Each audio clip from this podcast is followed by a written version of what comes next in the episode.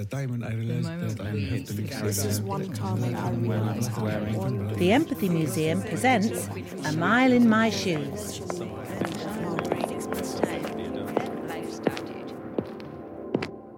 These are a large chocolate brown sort of trainer shoe, very well worn.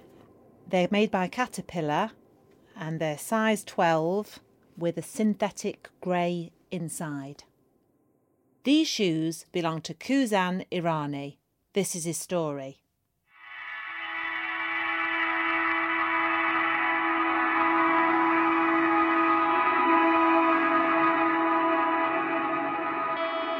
I've got about five helmets right now. Majority of them I will show you. That's that's my uh, favorite brand. This one is an XR 1100 actually. It's a black matte black helmet, black tinted visor. It's really um, light. I like the shape of it. It's it's a neat, crisp design. It's just got the branding on the side with um, two bold white stripes all across. This used to be my favorite one on rides and all that as well. I'm holding on to these things, I think, because it's it's too big a part of my life to let go so easily, and I don't think I'm fully prepared to let go of it just yet.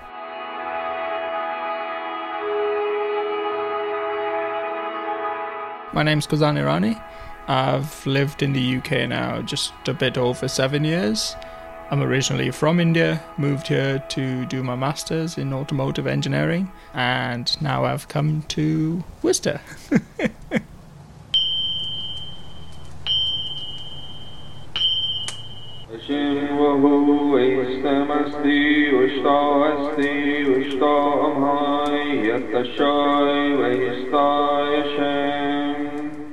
I'm a Zoroastrian, and we were the first monotheist religion of the world to believe that there was one God instead of multiple gods. It goes back about 3,500 years ago. So it's an old religion, and we believe in good thoughts, good words, good deeds. That's the philosophy of the religion. I grew up in what was our place of worship, what we call a fire temple. So religion to me has been very much, you know, close to me.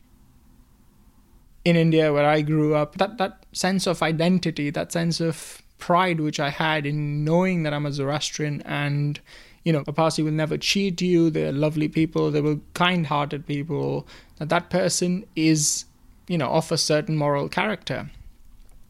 That was suddenly taken away from me in the UK because they don't know who a Parsi is or what a Parsi is, what the morals are, and all of that. It's almost like you're losing your identity.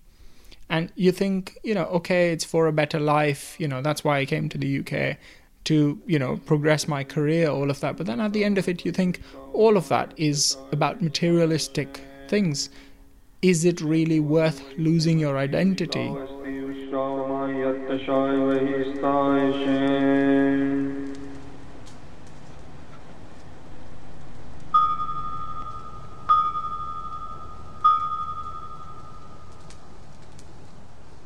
The minute you come to Worcester, you realize that everyone's a bit sort of they've got their own thing established, and you feel like an outsider. So you know everyone more or less knows everyone, uh, which in some sense is good if you're part of that, but otherwise you feel like you don't, you don't belong because they've got their own thing going.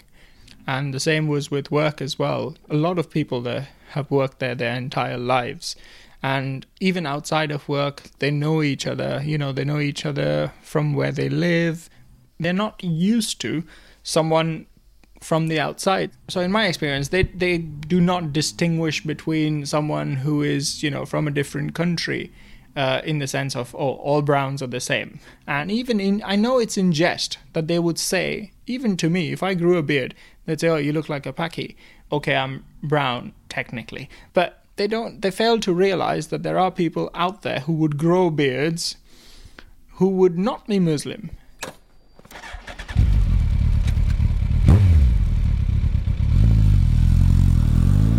Riding a bike is in our blood. It is the absolute most integral part of our lives i would say. Every zoroastrian will you know have passion for a bike or a car. It's just how it is And that was the same for me as well. You know, I started riding when I was maybe eight or 10 years old on a little, um, maybe 25, 50 cc moped.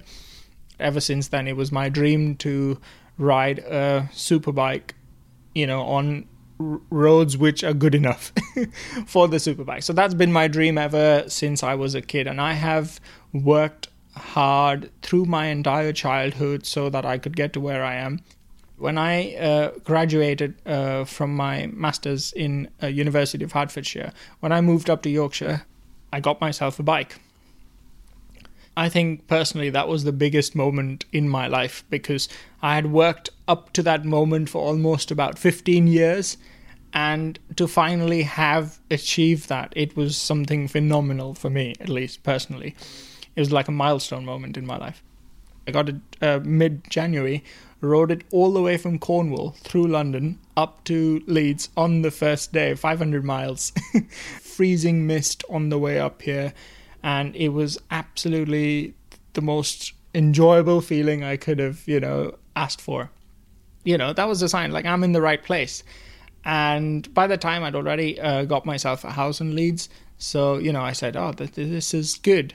You know, I've got myself a house, I have a job, and my lifelong dream to own a superbike has come true as well.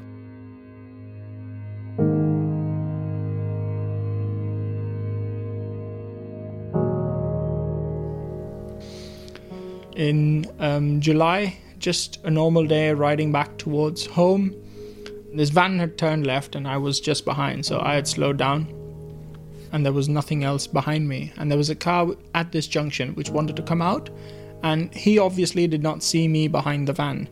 And he looked left, it was clear. So he started pulling out. So I moved a bit right, you know, within my own lane, I moved a bit right. And next thing I know, I see him still coming forward. So he was looking left and turning right. And that's when I said to myself, I'm not going to make it out. My left leg got caught between my engine uh, and his front bumper broke it straight away in two pieces, threw me off my bike, and I landed in the other lane um, on my back. Um, you know, the bike, that was the end of that.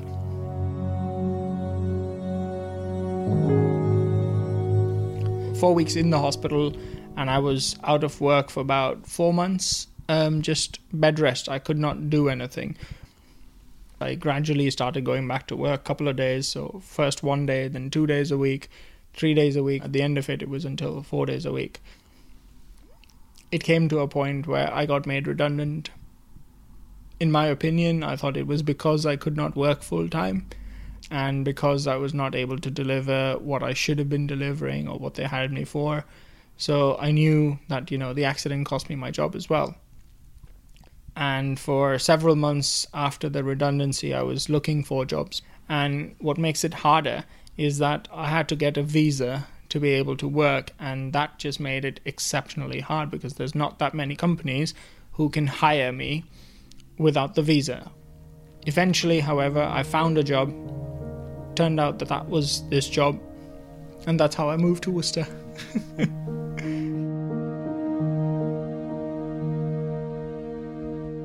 every step that I took, you know, the impact of the foot to the ground, I was in pain and it was getting worse.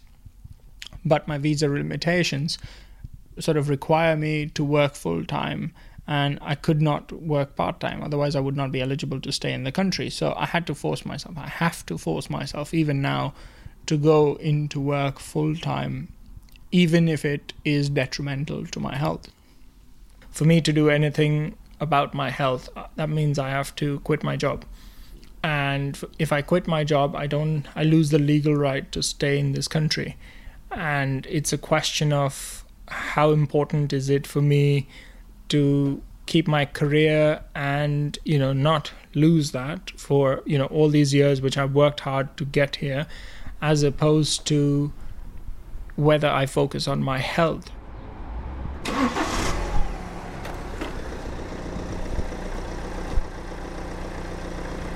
Now I um, drive a car.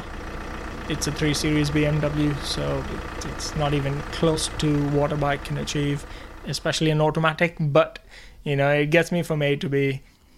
I was hit by a BMW X5, a massive uh, SUV thing, and the first time when I got what I would think was a panic attack, and the first flashbacks and all of that was when I saw a BMW X5.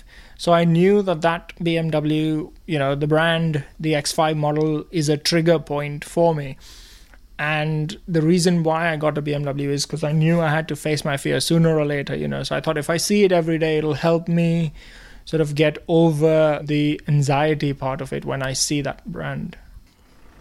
It's it's been a beautiful car, you know. It's wonderful drive, but it's not the same as a motorbike.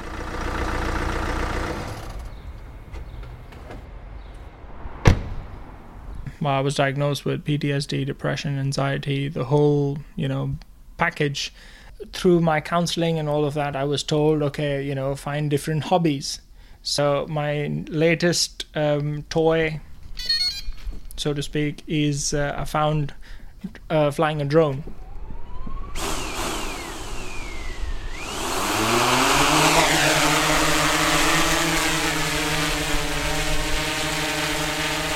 I'm, I'm practicing flying it, photography through it. You know, it's a different perspective, it's a different view of um, just how you look at the world. And, you know, I've taken some beautiful photographs on a beautiful day like this uh, from Worcester as well, just by the river banks. I've flown it there. You see, um, you see the whole city, the whole place in a completely different perspective. I think that is what I was looking for. So, in some sense, you know, I found may may not give me the same result, but I found something a hobby that I may like.